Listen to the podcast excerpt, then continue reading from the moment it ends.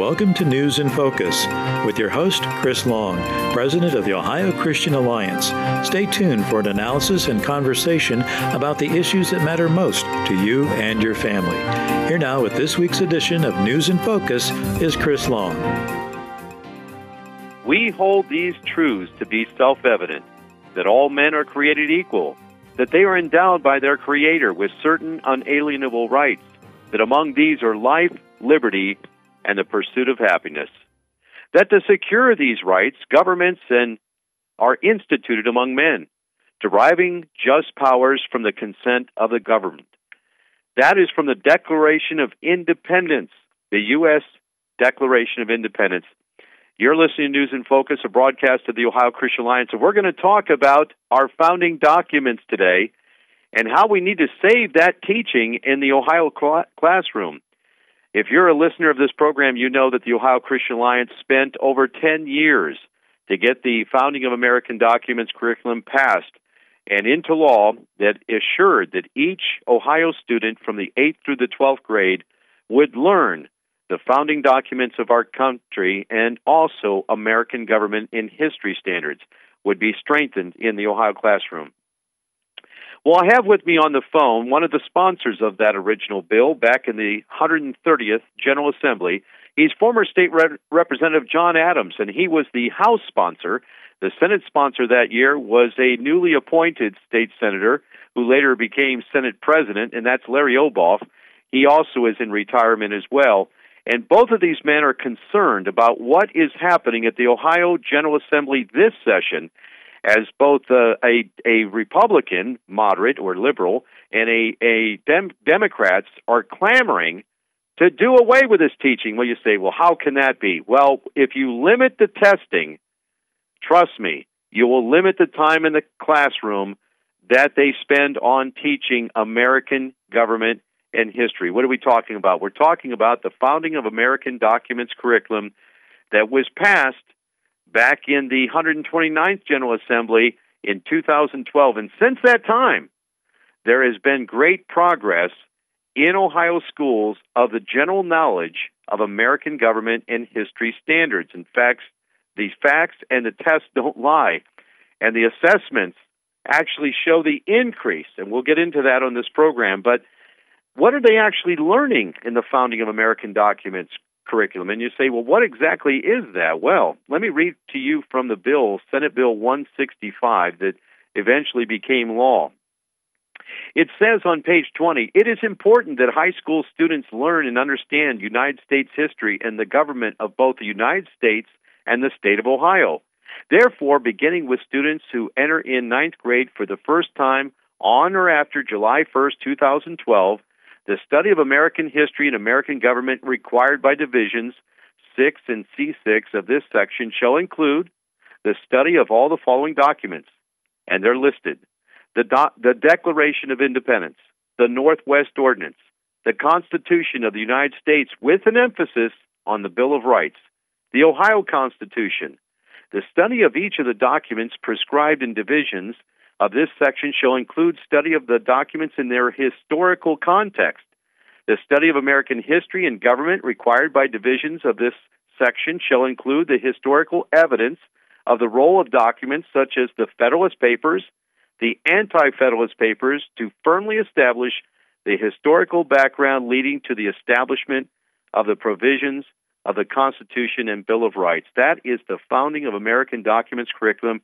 And it comes with a guarantee, and that guarantee is an end-of-course exam requirement. Now, basically, back when this bill was passed, it took one full credit hour out of social studies, and it gave half a credit hour dedication to American government, another half credit hour to American history, and then an end-of-course exam for both. That is what the guarantee is for every student, and you know it's working. And it's been a wild success. Why would the teachers union be so opposed to that? Well, let's ask one of the bill's sponsors what his suspicions might be. Again, with us is former State Representative John Adams from Sidney, Ohio, and a good friend and a businessman currently. John, welcome to the program. Thank you, Chris. Well, we want to thank you also. I forgot to say that you were a former Navy SEAL and served our country in the military, and thank you for that. Well, thank you. It was a good chapter in my life, and I've had a lot of good chapters. But to answer your question, my suspicion, it has always been the educational establishment that's always been trying to get those two credits back.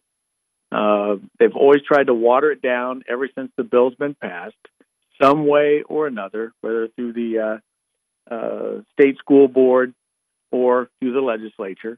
They've always tried to water it down. I never understood it. Keep in mind that it took almost 10 years from the time Diana Fessler, another good patriot of Ohio, who introduced the Founding Fathers Documents Bill when she was in the legislature. It took almost 10 years since that time she introduced it for us to finally pass it. And you would think that it could have been passed a lot sooner, being that Republicans have controlled pretty much of the state apparatus for almost 20 years. So there's a lot of things that are hard to understand, and at least from my perspective, why. But I don't know how you can even suggest in today's current climate that you want to dilute learning the Founding Fathers documents for school children. I just don't understand it. I don't get it. Yet we want to keep and try to implement critical race theory. It boggles the mind. But you know what? That's what we do. We just keep fighting to maintain what this great country has given us, and what we want it to keep giving us. Well, we're always within one generation of losing this great American republic, and it starts with our children. So the children and these students are the target. If they can gain control of the classroom and the minds of young children, well, they can set the course for the future of this country, whether for good or for evil. You know, the Bible says in Psalm 11, verse 3, and it's really been our theme of the year, if the foundations be destroyed, what can the righteous do? We have seen over this last year, John, the anarchy in the streets of America, with 200 cities that have had riots, protests turned to riots, but some say they were intended to be riots and anarchy from the beginning, with Antifa and Black Lives Matter and radicals in the streets. We saw the tearing down of statues of some of our forefathers, of George Washington, Abraham Lincoln, Ulysses S. Grant. Some of them were saying, well, they were tearing down some of the Southern generals' statues in the South, but it didn't stop there. Why would Abraham Lincoln? How is that not a man who was the great abolitionist president, by the way, who visited the Ohio State House 3 times in his life? Twice when he was alive. In 1859, he came and spoke for 2 hours. There's a marker at the State House on one of the pillars where he stood for 2 hours and preached against the evils of slavery. He came back through on his way to Washington when he was elected president, and then his body laid in state when it came back through on the funeral train going back to Illinois for his final resting place. How does the Ohio State House represent oppression or prejudice or slavery? It does not. And yet it became a target of some of these same anarchists last year. In fact, John, it was a year ago this time, I was testifying against this same bill. Then it was House Bill 239 to reduce end-of-course assessment. Now that sounds pretty innocuous, and folks would say, well, you know, there's really too much testing in the classroom. Well, what did you learn in your time in the General Assembly about testing and why that's important? Well, I do know one thing. It has always been said that testing drives curriculum. Well, if there's anything you want to test your students on, and those bottom line is you want to test on the Founding Fathers documents, because when you lose that history, I don't think you have a nation anymore. You don't have a nation anymore. And that's what's being driven out slowly, incrementally, always has been. They don't want to teach this Founding Fathers. They don't want to teach it. Don't get me wrong. There's a lot of great teachers out there But yes, in the overall big picture, with the teachers' unions, the critical race theory, everything that is going on right now is driven by the sentiment of driving our past out of the curriculum. And you can't do that. Simply can't. If we weaken or water down the Founding Fathers' documents, they win. We cannot relent one inch. Keep it intact, because I think you have the results of what fruit that has been born from the Founding Fathers' documents. 4 to 5 years ago, 6 years ago. That's right.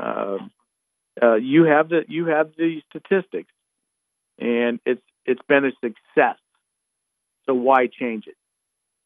Well, that's exactly right, and that's been our argument. And we're actually calling you folks to do a call to action. We want you to call your state representative and urge them to oppose House Bill 73. And basically what it is the testing reduction bill. It's currently in the Primary and Secondary Education Committee. The sponsors are Representative Manning and Crowley. And we're going to argue next Wednesday is the next hearing of opposing. Today they had a proponent testimony. Next Wednesday will be the opponent testimony. We're asking you to call and or write your representative and urge them to keep the Founding of American Documents curriculum, the American government history standards as they currently are with the testing requirement, because that's the guarantee that we know that it's going to be taught in the classroom. And by the way, like John, you said, it's a lot of great teachers. They actually, many of them have a passion for this, and we're delighted that this was put in as part of the curriculum because, you get to the school year. There are some things that are required and some things that aren't, and then there's some things that the principal of that school, and if that principal, if they have liberal leanings, they really pressure the teachers to spend time in the classroom on those kinds of subjects. So what are we talking about? Well, critical race theory, which basically demeans anyone who's not a person of color and says that they're to blame for the oppression of people of minority status. That is totally wrong. We are all equal under the law. All men are created equal by God. That's what the Declaration of Independence declares, and that they have rights and privileges that were given to us by God, that the laws of nature and of nature's God. This is why the Founding of American Documents is so important to teach our young people that we are all equal under the law and all have the same privileges and benefits of this representative form of government. I had that exchange with some of the members of the committee last year, and John, the timing was incredible because it was 2 days before May 28th, which ended up being a time of riots in our capital city, unfortunately, and the State House itself became a target of broken windows, and rioters went in that night, and it was terrible. There was a few State Highway Patrol that were protecting the building that night. It's the first time in 163 years of the State House existence that it would ever become a target of that kind of vandalism or destruction.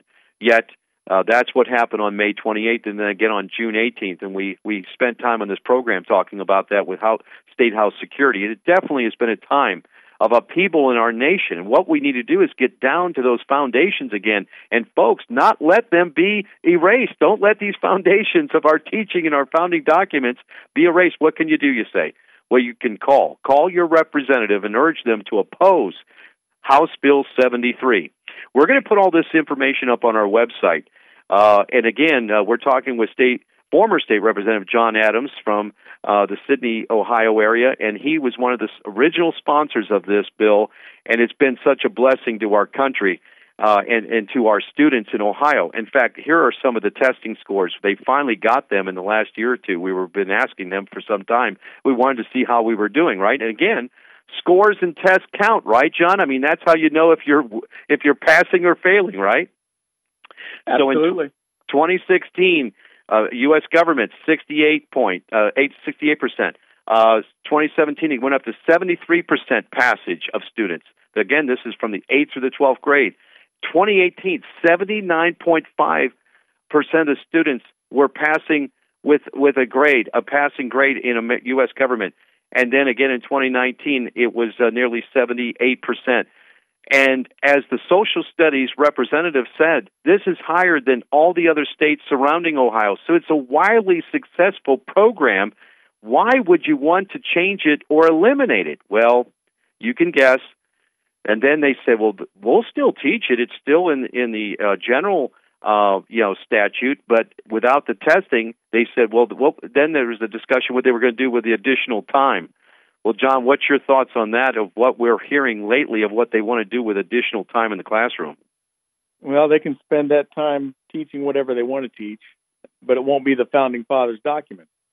And I will continually say, do not dilute what is currently working and make your voice heard. And did you say it was, if I recall, was it House Bill 71? House Bill 73. House Bill 73. Go on the House website, find out who sponsored that. And if it's your state representative who has sponsored it, give them a phone call. Absolutely. You know, and that's right, folks. And we'll have that information on our website as well, because you need to know who's pushing this and supporting it. And we need to have some of these people withdraw their names of support. They need to understand how you, as Ohioans that are concerned about the direction of our state and our country, feel about teaching American government and history. You know, I'm reading from some of the Newsweek magazine, the arguments we made when we passed this bill, John, and when you had it in committee. There was a Newsweek magazine in 2011 conducted, it was a poll of 1,000 adults that said, it was titled, How Dumb Are We? And they had some civics questions in there, 20 basic questions, and they included the results. And only 62% of those polled passed the test. Included were such basic questions as what happened at the Constitutional Convention. Another question, what is the one power of federal government? Only 19% were able to answer that question. What is the supreme law of the land? Only 30% knew that the U.S. Constitution is the supreme law of the land. Well, what are we seeing, John? We're seeing those who want to eliminate the Constitution, don't we?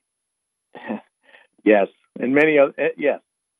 But nope, as you said before, look, all we have to, we will show up, and we will make our voices heard, and we will beat it once again. Well, and that's what it takes. The price of liberty is eternal vigilance. And thank you for your work on this. I mean, you were the John Adams. It's funny how, you know, it's great that we had you, the namesake of one of our founders, the John Adams, as our House sponsor. The Senate sponsor was Larry Obhof. I called him my Tom Jefferson. But it was really the North and South Pole of your two different personalities at the time that got this thing through. Because I remember, you know, you telling Senator Obhof at the time, and he was just an appointee. He didn't even win election. He was just appointed to the seat.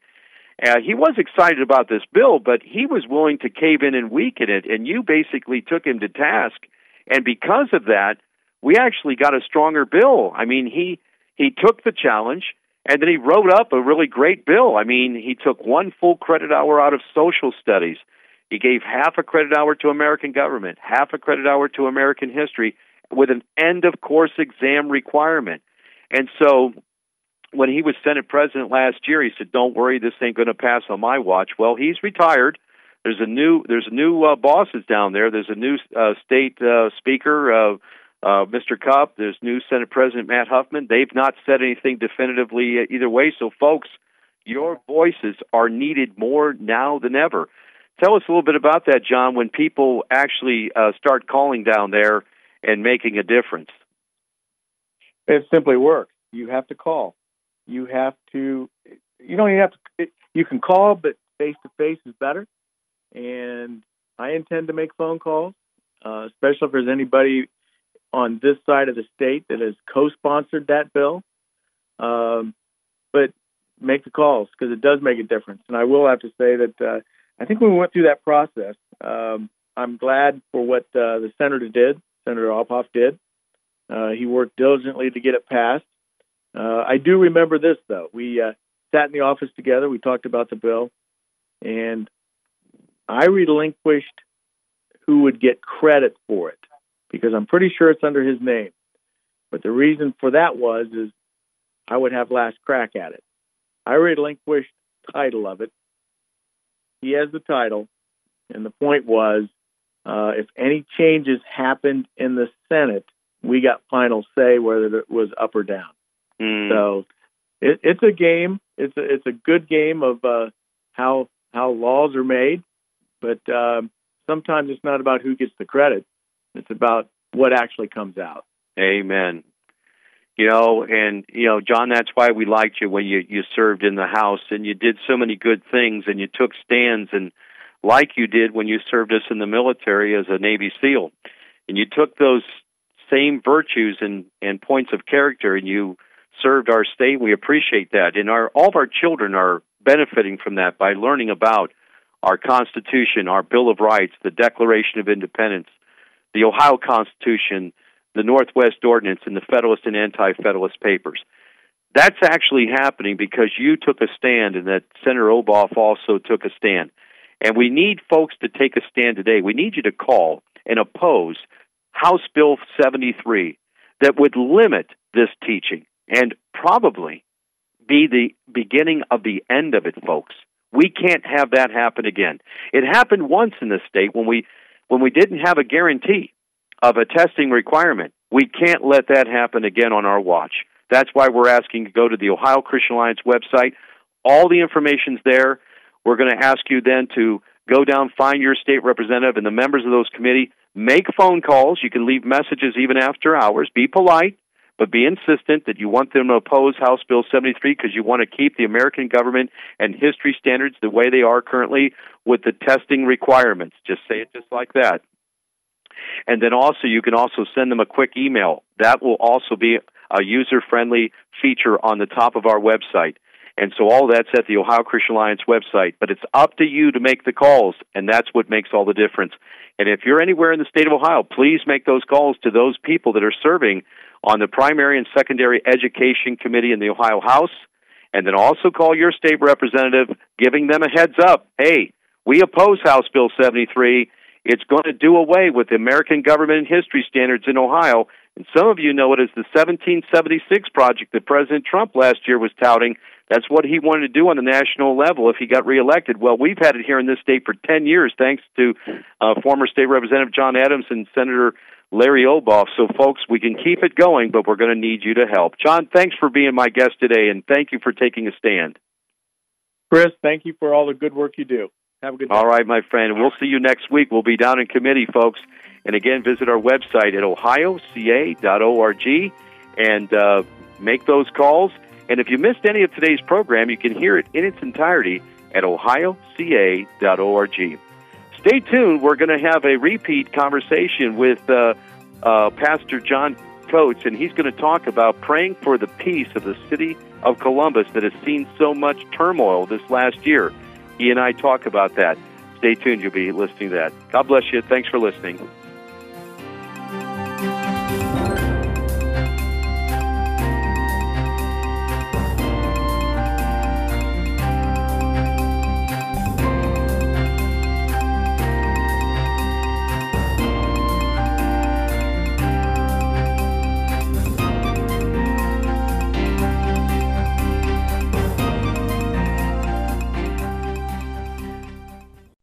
Almighty God, our sons, pride of our nation, this day have set upon a mighty endeavor, a struggle to preserve our republic, our religion, and our civilization, and to set free a suffering humanity. And the soldiers who stormed the beaches of Normandy in the Allied liberation of Europe, on D-Day, all those warriors set out on their mission. President Franklin Delano Roosevelt led our nation in prayer. The D-Day Prayer Project is an effort to add FDR's D-Day prayer in its entirety at the World War II Memorial in Washington, D.C. This wonderful historical presidential prayer will be a lasting tribute to our World War II veterans. If you'd like to make a contribution towards the effort of adding this prayer to the memorial, go to the website at ddayprayerproject.org. That's ddayprayerproject.org. NAACP.org. I'm Johnette Cruz, and I'm a busy mom. Then a friend told me about TrustBlueReview.com, a new website powered by the Christian Blue Network. She uses it to find trusted Christian-owned businesses. I checked it out, read the helpful reviews, and found a great family dentist. Now I use TrustBlueReview for all my family's needs. For peace of mind, do what I did. Visit TrustBlueReview.com or download their free mobile app from your app store today. The trusted source for all you do. Trust Blue Review.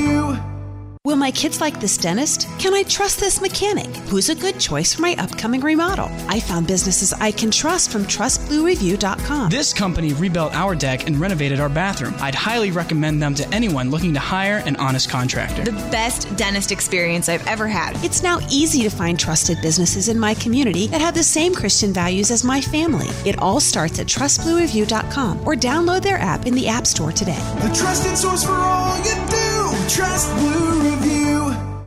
The following is a previously aired broadcast. And we're back, and we're going to continue on this National Day of Prayer to talk about prayer. And thank you for joining us for our panel last segment as we prayed for our nation. And now we're going to focus on the city of Columbus. There was special prayer that was called for the city of Columbus this last Friday, and it was done by our good friend Pastor John Coates, who's a vice president of the NAACP of Greater Columbus and also president of the Interdenominational Ministers Alliance of Columbus. And he and some of his colleagues called for special prayer on Friday night because the city of Columbus is seen a lot of turmoil this last year, certainly, of course, like all of Ohio with the pandemic and the shutdown and life being disrupted, but also with protests that turned into riots and, of course, an increased crime wave that's overtaken the city and actually fastly coming the murder capital of Ohio, unfortunately. There's been conflict with the citizens and minority communities, with the police community as well. And there's been a lot of turmoil in the city. And so Pastor Coates called for a special time of prayer. We're going to talk about that. Pastor, welcome to the program. Well, thank you for the invitation, and what a year this has been. It has. It is the time, as the Bible says, to try men's souls. And that is what has happened, you know. And, you know, I want to say something. Of course, the most recent protest was the young lady that was shot by the officer because there was a disturbance in a neighborhood, and she was wielding a knife at another teenager, and the officer shot her. And I was watching that video this afternoon from several different angles and the reports on it. It's just a tragic situation all the way around. Absolutely. I've actually done ministry in the inner city. My wife and I, when we first launched, were in the inner city of Akron, and actually a neighborhood that had some disturbances and problems. And I remember one night there was a terrible situation that unfolded right next door to us. And at that time, we were raising our babies. They were the young children. My wife and I raised 8 kids, and at that time, I think we had 6. And the one bedroom was right next to this home that just exploded with violence in the middle of the night. I can't remember if there was gunshots, but there was yelling and screaming. I mean, blood-curdling screams. And there was children in the house and all that. And I knew there was all kinds of drinking and problems. I run out. We called 911. The police are there. And there's children involved. And there's drunken adults, and Lord knows, and I think there was even a knifing going on. But the police stood back and did nothing. They were just like frozen. And I'm out there, and these babies are crying on the front porch with a commotion going on, an altercation. And I, I yelled, "Police, do something!" I'm going to tell you, Pastor, yeah. That was almost the end. Those officers put. There was 6 of them who put their hands on their belt where the handle of their gun is. Yeah. So this preacher was almost taken out right then. And so, but I was calling for them to do something. At that moment, this guy came and chased me down. And, of course, I used to be a little bit more mobile than I am now. and I did a little move on him, and he totally missed me. He lunged at me, and then they jumped on him and arrest him, and then they did all the things that they do, the arresting and stuff. And, you know, so I've been in those kind of tense situations. This was like one of those situations when the single officer shows up, and it unfolds. It almost explodes the moment he shows up. For whatever reason, I think it's spiritual, to be honest with you. And so tragic, this young lady lost her life. Tell us about what your thoughts are about that. Well, it was certainly tragic, and there were that one officer did pull up, but there were several officers that showed up at that time, as some of the videos will reflect. But the tragedy, it would have been tragic if he came earlier. It would have been tragic if he came later. It would have ended up tragic if he didn't shoot. It was tragic, of course, because he did end up having to shoot a 16-year-old, and people ask many questions as to what else could have been done.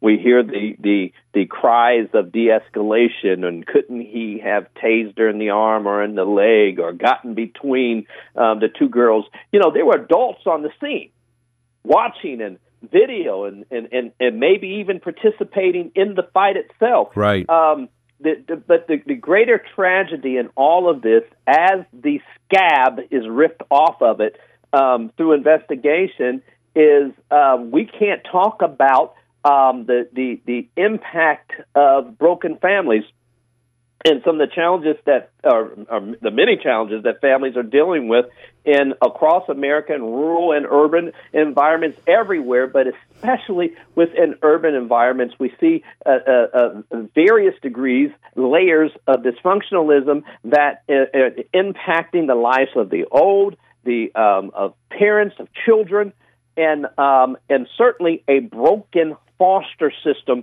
in this case as well. So it's tragic across the board. And then, of course, the shooting took place right after or right before the Derek Chauvin verdict. 3 guilty verdicts were issued.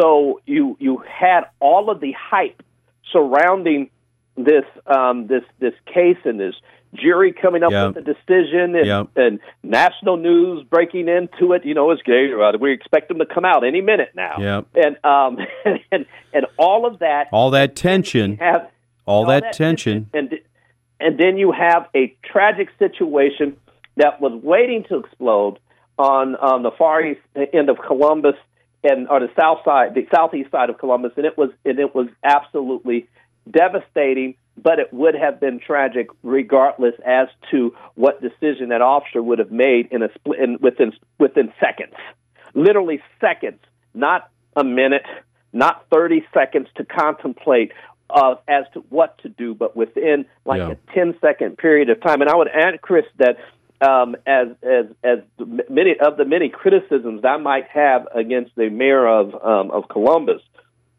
I have to applaud Mayor Ginther for getting that video out immediately, right? Because he was going to push for it to be released the next day, but because he pushed, it was released that evening, and because of the release of that video, people were able to see it for themselves, not rely on someone else's dictation as to what they were seeing, but or what was on the video or what happened. A mass of the community was able to see that, make their own decisions, and I believe that it diffused a situation that could have caused the capital city to become a flashpoint once again. Right, and it did not. And it did not happen. Our community is still upset, of course, about a 16-year-old being shot. We're still upset about what all is being revealed surrounding her case, and it's tragic in every area.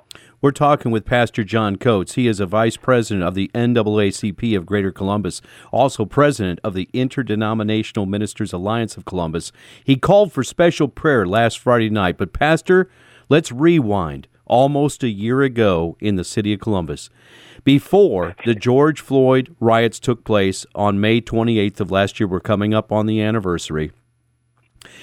And for a lot of us who traffic to Columbus and work at the State House, like myself, over almost 2 decades now, representing the church's interest, and mostly spending my time downtown with the Capitol and or the other offices or the state school board's offices, that kind of thing. Maybe stopping up north of town in the Polaris area for a restaurant or something, or visiting with a friend over in German Village, but not really getting to other parts of the city.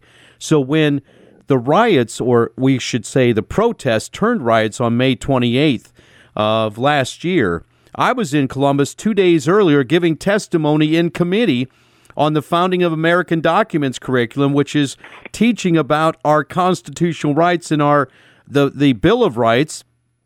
And actually, there was a member of the committee, a minority, African-American from one of the districts, and we were in an exchange about teaching this in the classroom and about the, in his view, from the inequity of the history of slavery, and then, you know, what has happened in our nation. I was talking to him. I said, I'm going to tell you what I would say to my students if I was teaching American government history class, and what I would tell my minority students: if you're stopped by the police, you have the same constitutional rights that I have. And you can invoke those rights. And it may not be during the time of arrest. Let's say you're unlawfully arrested or charged or something. It's through due process. And you have the same constitutional rights, and teach them about those rights and privileges that we have in this representative form of government. 2 days later, the city explodes. I turn on the TV. I'm like, what in the world is happening in Columbus? And it just exploded. And you were on our program talking about it, the so-called peaceful protests that turned into riots. In fact, they didn't even loop you in to if it was about community policing, if it was about those kinds of issues. They certainly didn't loop in some of the leadership of the city, like the NAACP, because they had no intent of doing that, because whether it was Black Lives Matter or Antifa, these anarchists that came had another intention altogether. Yes, absolutely. And I remember that Thursday evening very, very clearly. And it's George Floyd, I believe, was killed on a Tuesday. That these protests turned into riots happened on a Thursday evening. And not only was it protest and riots, Chris, but it was also insurrection. It was insurrection on the Ohio State House. Yes. You want to talk about a state capitol insurrection? One happened in Columbus, Ohio, on the 28th of May in the year 2020. And we watched it take place. We watched these professional protesters come into central Ohio on a Thursday. No announcement, of course, that they were coming. The NAACP didn't receive an announcement. The other civil rights organizations did not receive an announcement. But these professional protesters showed up in Columbus with weapons. I said, well, what's a weapon? A weapon are multiple, hundreds of frozen water bottles. So they're literally able to throw ice at a police officer like they have a German hand grenade with a handle in their hand. Yeah. And there were broken pallets of concrete that was broken up into hand-sized pieces to be able to be thrown. And you went down there and eyewitnessed this. You saw it on TV, but you got down there and you saw it firsthand. I had to see it. And let's see, for myself, they had sticks with nails that were driven through the sticks to be used as weapons. And their technique is to get things riled up, make sure there's plenty of live video coverage. In this case, the so-called revolution was televised, and people were watching it in the palms of their hands. So they started, they position where their crowds or where their units are located at, and then they move in procedure, in military-type procedure. And they get, and the young kids were down there. I had friends that were literally walking through the crowds telling the kids to go home. Just go home. This isn't a safe place to be. And it was very disappointing to watch businesses, business fronts, many small businesses that I know the owners of have their businesses ramshacked and glass windows. Oh, it's tragic, tragic. Just destruction on top of destruction on top of destruction. Protest is one thing. We have a constitutional right to protest, but when violence incurs and destruction takes place, that's not good, and it should not have been tolerated. That's right. And so that was last year, and a lot of us were just dumbfounded, like what happened in our capital city. But then we've been through a year now, and of course those protests and rioting and disruption and a very unsettled city went on through the month of May and into June and July and through the summer. It led you, so the city looked like a war zone. I mean, most of downtown was boarded up, and it was just shocking to see. In fact, most of the legislature wasn't meeting, so they didn't see it. And I would call some of the office holders and say, well, I haven't been downtown. I said, well, you need to get down there. You need to see what our capital city looks like, and you need to engage in this thing. And so, Pastor, you calling for prayer for the city really resonated with me. And there is a peaceful way forward for the city of Columbus to address its issues, not just peace for peace sake, but peace for resolution of people that are hurting in the city. And so even though we disagree with the anarchists who came to exploit the situation, there's people in the city that are hurting. They're either hurting economically, they're hurting sociologically, and that the family structure is broken down, and people that are just the forgotten and fallen in the cracks and all of that. And I think the city fathers realize that it's always too big for them because government doesn't have an answer. I mean, they can assist and they can help, but the church is going to have to really get on the front end of this thing. And brother, you've been doing that, and calling for prayer. That's the first thing you do because you are dealing with a spiritual problem. Absolutely. The Friday before our prayer meeting, I called an emergency meeting of the members of the IMA Columbus, the Interdenominational Ministerial Alliance of Columbus and Vicinity, to discuss the shooting that had just taken place, the Chauvin verdict, and the other pressing issues of that were going on in our city. We had a discussion. I brought former police officers who are now in ministry in to answer technical questions, like how come police aren't trained to shoot people in the arm and the leg, and to when there's seconds to decide if they should risk trying to tase someone or not, when that tasing might fail and still not prevent a violent crime from taking place. So we were able to talk through these things, and I thought it was important that clergy receive information, logistical information, factual information on how law enforcement is trained, not to give an opinion on whether they think the training is right or not, but to give information that this is what law enforcement is trained to do in the very dangerous jobs that they have to when they show up on the scene of an active situation. So we had that conversation, and we talked about other issues, and then we said, well, we're going to call for prayer because as clergy organizations, we're civically involved, we're politically involved, we're active in various areas, but at some point, it should be very high priority for us to look to the hills from which cometh our help, and knowing that our only real help comes from God. So I called for an emergency prayer meeting that I opened up to intercessors, be it if they were clergy, if they were people to just pray for laity, and I opened up the floor, and we came together on last Friday to pray for our city. We prayed for the citizens of our city. We prayed against the fear that people feel. We prayed against poverty. We prayed for our city leaders.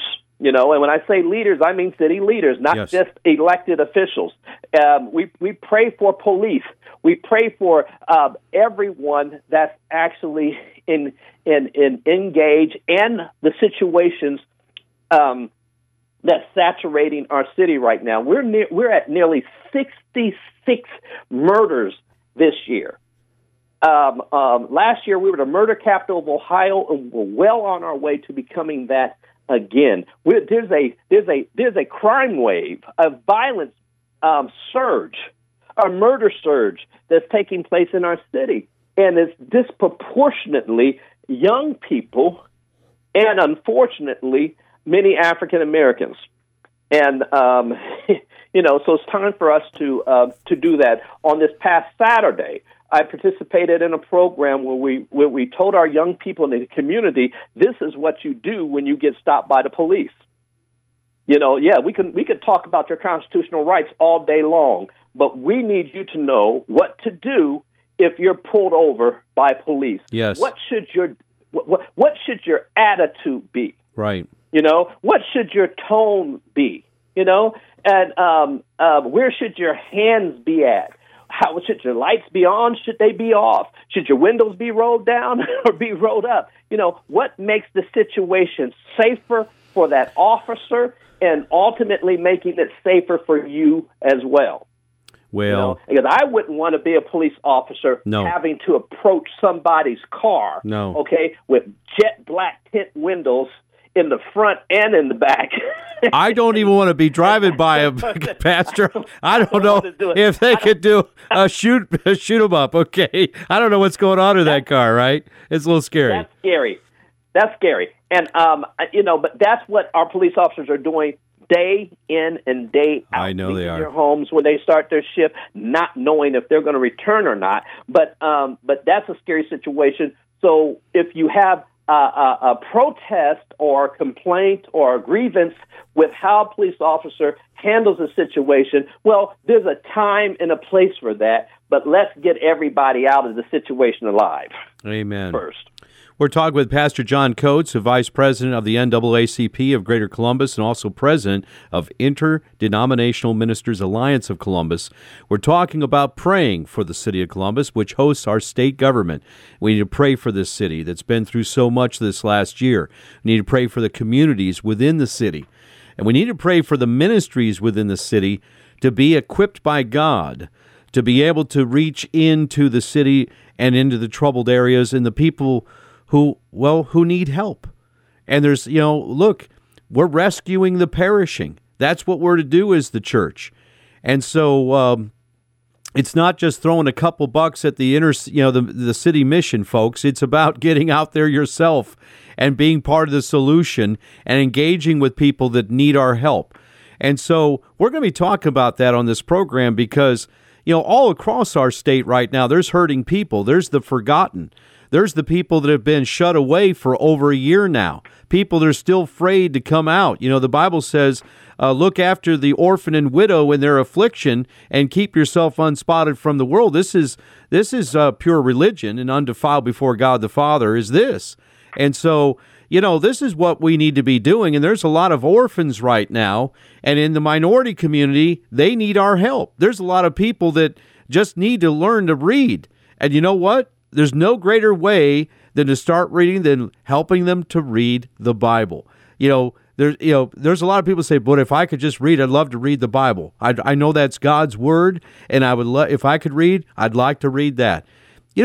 It doesn't take a lot to actually sit down and start helping somebody to read, to be a tutor. It doesn't take rocket science. It just takes a little patience and a little willpower. Isn't that right, Pastor? Absolutely. COVID tried to shut the church down along with some political leaders, and I just encourage everyone to go back to church, and that's the number one. Secondly, join an organization so you can take part in some organized, structured activity that will help in your community or in somebody else's community. Join a PTA, join a Rotary Club, join a crisis pregnancy center. Join something and do your work in an organized fashion, and let's continue to pray and reach to God that He would empower us to battle against these forces of evil. The Bible said, Jesus said to Peter, "On this rock I'll build my church, and the gates of hell shall not prevail against it." Well, guess what? The gates of hell are trying to prevail against us, and it's time for us to stand up and to fight back against this evil that's trying to take us over. Amen. Thank you, Pastor. And folks, you can follow Pastor on Facebook. Just look up Pastor John Coates. What's another way for folks to follow you, Pastor? Well, they can go to Facebook, my church Facebook page, the Metropolitan Church of God in Christ, or you can also go to Facebook, Instagram for the Interdenominational Ministerial Alliance of Columbus and Vicinity. And if that's too long of a tongue twister, just put an IMA. I as in I, M as in Mary, A as in Apple, Columbus, and you'll be able to find us. Amen. Well, Pastor, thank you for sharing with us today. And folks, we're going to covet to pray with the church in Columbus for the city of Columbus. Will you do that with us? Covet to pray with us, and let's pray for the peace of God over the city of Columbus, which hosts our state capital. God bless you all. Thank you, Pastor, for being with me today. Thank you, my friend. Thank you, sir. Thank you. And again, if you've missed any of today's program, you can hear it in its entirety at our website at ohioca.org. If you'd like to make a contribution to help us stay on the air, you could do that as well. There's a donate button right at the top of the page. We thank you for your support. God bless you. We'll see you next week.